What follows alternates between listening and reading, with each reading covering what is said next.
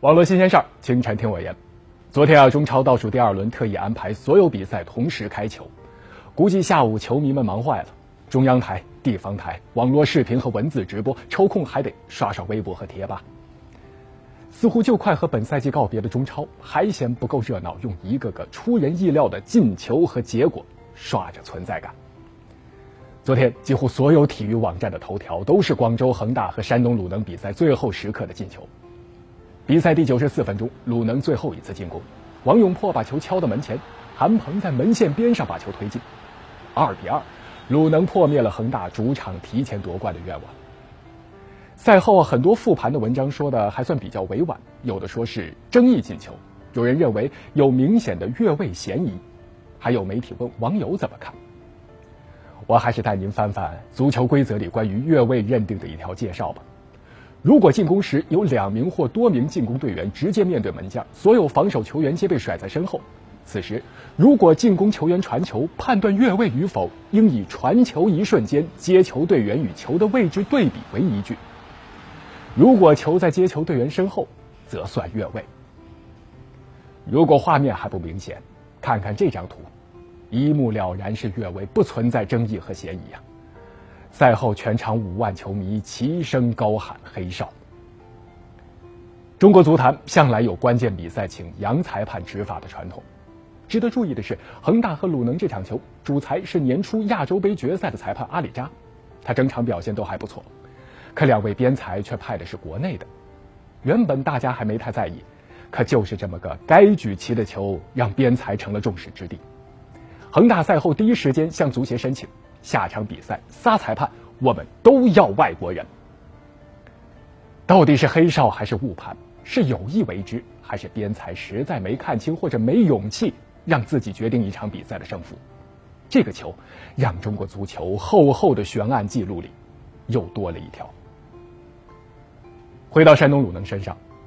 客场带走的这1分让他们积分追平北京国安，同时还在排名榜上超越对手，占据了亚冠名额的先机。还记得去年联赛的收官阶段吗？也是第29轮，恒大也是只要取胜就提前夺冠。那次他们面对的是国安，邵佳一的任意球让冠军悬念继续，后来恒大踩在鲁能的身上夺冠。而再看看昨天蒙蒂略的任意球，和邵佳一那个多像！这回鲁能把皮球踢给了国安，就算恒大再夺冠，我们也不再当背景了。这也让本周末公体的国安恒大对决成了焦点中的焦点，客队要夺冠，主队要亚冠。本来占据主动的国安之所以陷入如此境地，那都怪自己昨天输给了天津泰达呀！联赛第3创纪录的输给了倒数第3，一个0比4，竟落一地下巴。很快坊间就传出了放水一说。虽然国安有着亚冠追求，没有道理放水，可也别怪各种阴谋论出炉，因为往往到了联赛收官阶段，各种怪事儿闹剧就特别多。举几个例子，分析天津泰达如今的保级前景，有人说主动权把握在了自己手里，尤其他们下轮的对手是无欲无求的重庆力帆。可是下场天津真的就好踢吗？重庆面对天津真的就能淡定吗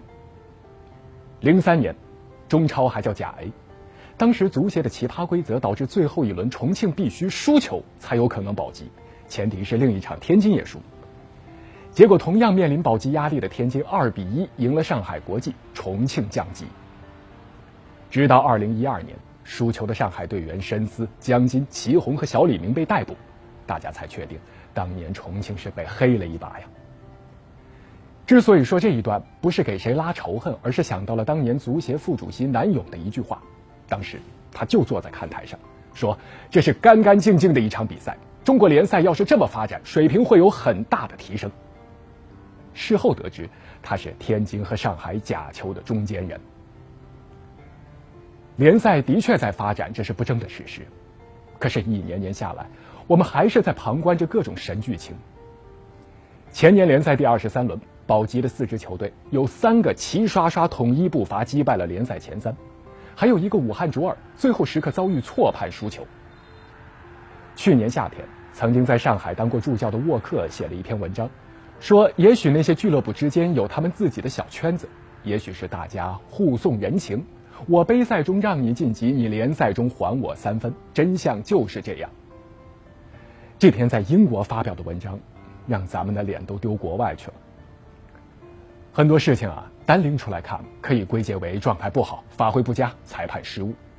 巧合的是，一到联赛快谢幕，这些事情就扎堆一起来，有些真的在球迷眼里都变成了假的。别拿巧合说事儿了，现如今假球、黑哨、默契球，有哪个业内人士能站出来拍着胸脯说这些乱象已经在中国足坛杜绝了呢？没有证据的情况下，大伙儿只能是吐槽，只能是猜测，只能感慨又看见了神剧情。联赛还有一轮，这周末我们都等着今年联赛的剧本还会给球迷们带来怎样新的惊叹号。